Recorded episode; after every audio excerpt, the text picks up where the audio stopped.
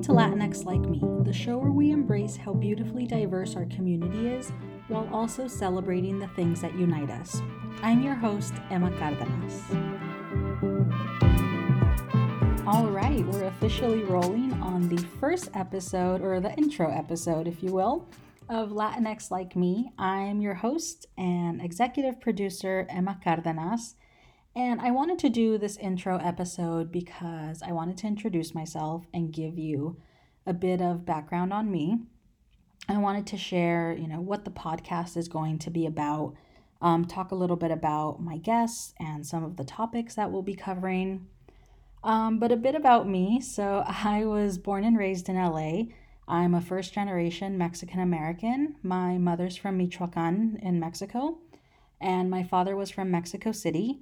He actually passed away while my mom was pregnant with me, so I did grow up in a single parent household.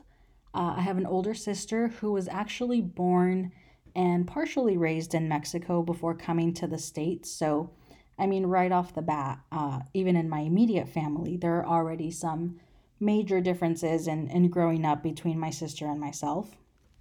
You know, with two kids to raise, on her own. Like my mom worked extremely hard and long hours to make sure there was always food on the table, a roof over our head. You know, I don't recall ever lacking any of the essentials and the occasional treat. So I was very, very lucky. I had a very happy childhood.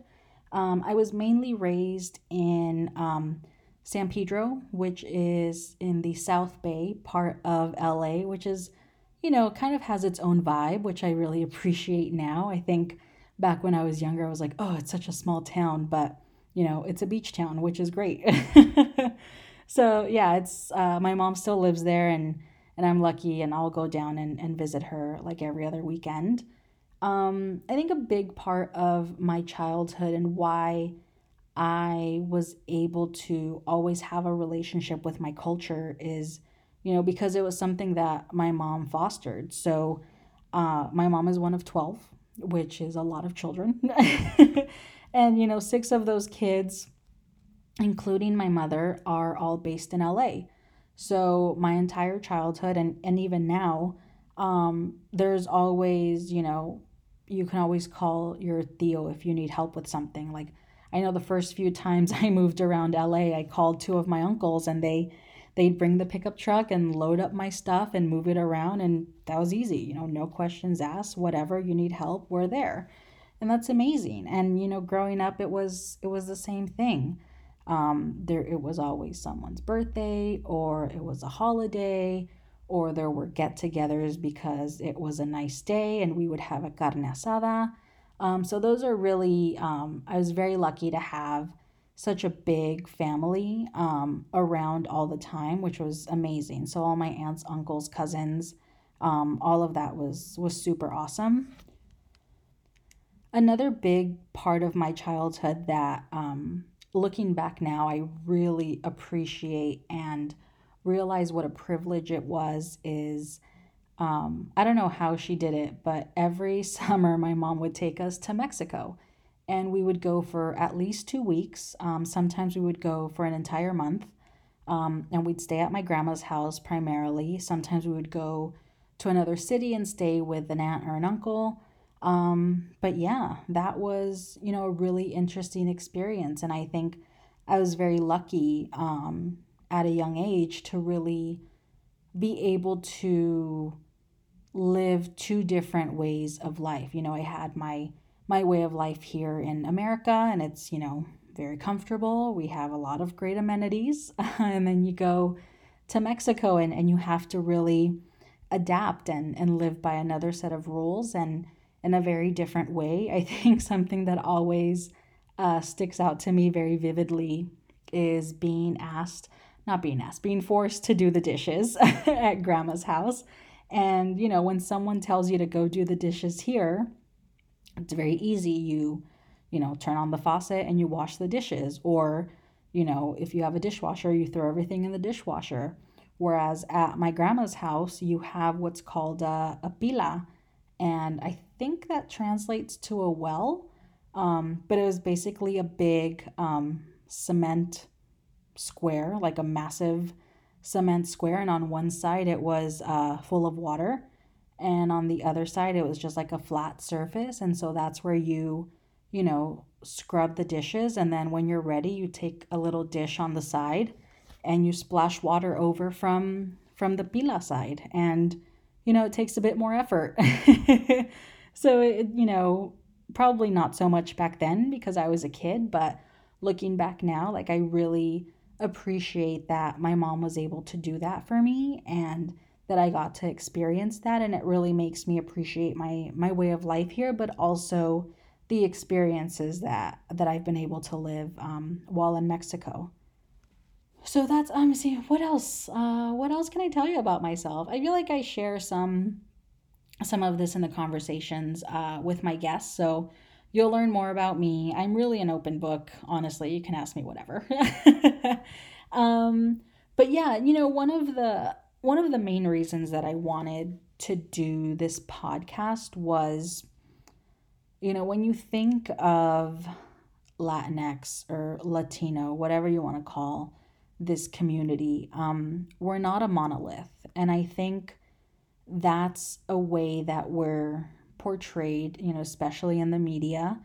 And, you know, there's no one way or there's no right way to be Latinx. Um, we come in all shapes and sizes and colors and accents and and with that comes you know a million of different experiences and and that's my that's my goal that's my little you know granito de arena is to to share some of those experiences with you because we're so diverse and i think that should be celebrated and i think it should be known that we're not all the same and really despite all of those differences which i think are are beautiful there's also a lot of similarities that come to the forefront, and I want those to be highlighted and celebrated as well. And, you know, we'll also talk about the less savory side of being Latinx or growing up Latinx, um, especially here in America. You know, I feel like everyone's been discriminated against at some point or another. Um, we talk about, so yeah, we definitely talk about discrimination. We talk about racism. We talk about colorism. And that one's a big one because there are the more fair skinned Latinx people like myself um, that, you know, me just speaking personally, like I really leaned into that privilege um, of being, you know, what people here may call ethnically ambiguous. Um, if you can't, you know, in, in my head, if you can't immediately tell that I'm Mexican American, then good. So I'm not going to tell you that I'm Mexican American until it's like absolutely undeniable or it comes up. And and so that's what I did growing up. It was, you know, a bit of of survival. And I think a lot of people have um, had that experience. So we definitely talk about that, where that is a massive privilege. That is white privilege in the Latinx community.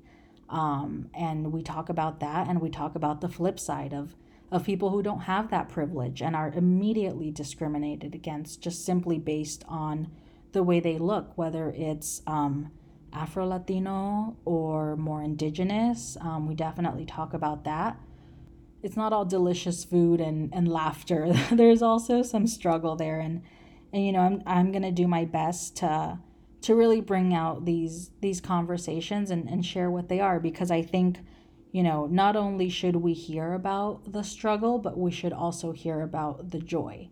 Um, because we are unique and well-rounded individuals and it's time that we shared our own stories and shared the way that we want to be portrayed.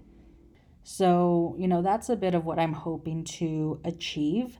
Um, you know, I don't think this is, you know, people ask me, like, well, who's your target audience? And I'm like, you know, anyone who's interested is my target audience. You don't have to be Latinx to appreciate these stories and to learn something new about a culture. Um, so yeah, that's my that's my spiel. That's my intro. Um, I do want to give a couple of thank yous, just a big thank you to Xiomara España for designing the logo. Uh, thank you to Traci Thomas from the Stacks podcast for taking the time to sit down with me and answer some of my podcasting questions because I am very much learning as I go. Um, and, you know, a thank you to my guests for uh, listening to my spiel and, like, especially the first. Uh, the first few, many of them agreed to be interviewed before even hearing an episode. Um, so, thank you so much for trusting me with your time and your stories. I really, really appreciate it. Um, thank you to you for listening, whoever you are. I appreciate you. I appreciate you being here because you're curious. um, and, you know, feel free to reach out uh, via our website, latinxlikemepodcast.com, with any questions, interview recommendations. I'm always looking for more people to talk to. I definitely wanted to focus on uh, women and millennial women. Um, at first, but I will eventually be, you know, hopefully be interviewing um, more and more people. Um, so please send those interview recommendations um, or, you know, send us a note if you want to say hi. And again, thanks for listening and enjoy the podcast.